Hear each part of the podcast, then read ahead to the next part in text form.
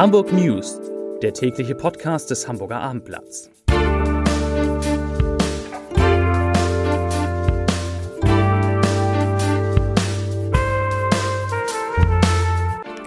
Herzlich willkommen. Mein Name ist Lars Heider und heute geht es um den unverändert starken Zustrom an Kriegsflüchtlingen aus der Ukraine und die Folgen für Hamburg. Weitere Themen: Das Beach Motel stellt Geflüchteten Apartments zur Verfügung. Hamburg hat ein neues Zwei-Sterne-Restaurant und die Corona-Zahlen, die gehen trotz der Ferien weiter nach oben.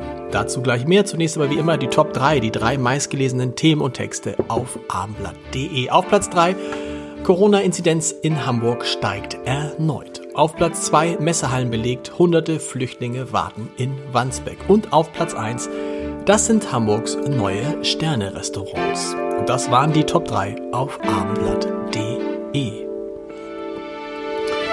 Die neu geschaffene Unterkunft für ukrainische Flüchtlinge in den Hamburger Messehallen ist jetzt voll belegt. In der Nacht zu Mittwoch seien weitere 400 Menschen mit Bussen zu der Unterkunft gebracht worden, sagte Markus Kaminski vom Deutschen Roten Kreuz. Und damit sei die Kapazität von 950 Plätzen ausgeschöpft. Mehr gehe nicht. Es würden nun aber Möglichkeiten geprüft, weitere Plätze auf dem Gelände bereitzustellen. Zur Erinnerung, dass die Unterkunft war erst am Montag fertiggestellt worden und jetzt am Mittwoch ist sie schon komplett ausgebucht. Das zeigt die dramatische Lage. Hunderte ukrainische Flüchtlinge haben deshalb auch heute Vormittag in Hamburg in einer etwa 300 Meter langen Schlange vor der neuen Registrierungsstelle im Amt für Migration auf ihre Erfassung gewartet. Alles verlaufe in geordneten Bahnen sagte ein Sprecher der Innenbehörde. Flüchtlinge, die bereits über eine private Unterkunft verfügen, können sich nun auch in der Hammerstraße in Wandsbek registrieren lassen. Solche, die noch eine Unterbringung benötigen, müssen aber weiter in die zentrale Ankunftsstelle in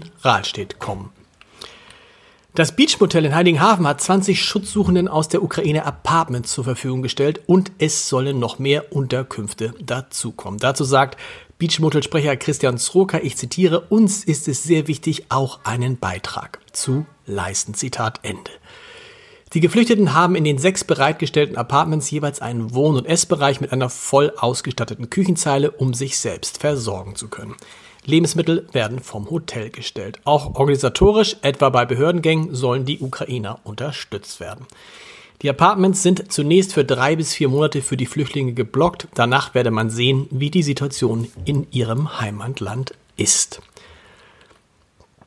Das Hamburger Forschungszentrum DESI beendet seine Kooperation mit Russland. Der Einmarsch Russlands in die Ukraine sei ein Angriff auf die europäische Friedensordnung, sagte DESI-Leiter Helmut Dosch, und es sei deshalb ausgeschlossen, dass sich die Wissenschaft aus diesem Konflikt heraushalte.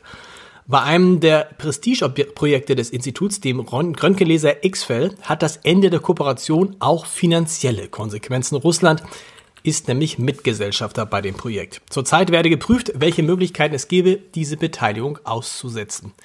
Daran, dass es auch ohne russische Gelder weitergehen wird, habe man aber bei DESI keine Zweifel. Die Beteiligten wollten es Putin nicht gönnen, ein Großprojekt in Turbulenzen zu stürzen, heißt es. Zur Corona-Lage. Heute sind in Hamburg 2635 Neuinfektionen gemeldet worden. Das sind 325 Fälle mehr als am Mittwoch vor einer Woche. Und damit steigt die 7-Tage-Inzidenz weiter und liegt nun bei 769,7 Neuinfektionen je 100.000 Einwohnern. Der Guide Michelin hat heute seine begehrten Sterne an Restaurants in Deutschland vergeben. Hamburg kann nun mit einem Drei-Sterne- und drei Zwei-Sterne-Restaurants aufwarten. Küchenchef Kevin Fehling hat mit seinem Restaurant The Table in der Hafen City seine drei Sterne erneut verteidigt. Er ist damit Chef eines von insgesamt nur neun Drei-Sterne-Restaurants in Deutschland. Das Bianc und das Herlin dürfen sich weiterhin mit zwei Sternen schmücken. Neues Zwei-Sterne-Restaurant in Hamburg ist das 100-200 Kitchen von Thomas Imbusch, das bisher einen Stern hatte. Ich bin platt, eine geile Nummer, sagte Imbusch dazu. Zum Podcast-Tipp des Tages. Ist der radikale Kurswechsel in der deutschen Außenpolitik, den Olaf Scholz angesichts des Krieges in der Ukraine eingeleitet hat, übertrieben?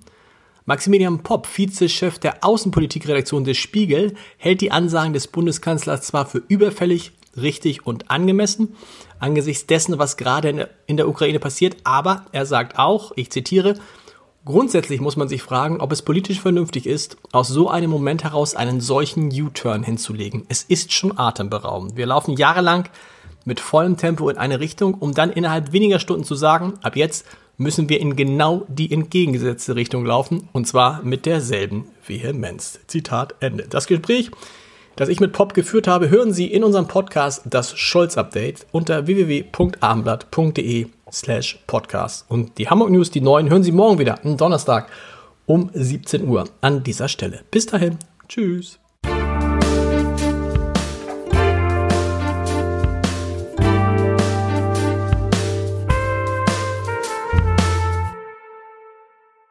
Weitere Podcasts vom Hamburger Abendblatt finden Sie auf abendblatt.de slash podcast.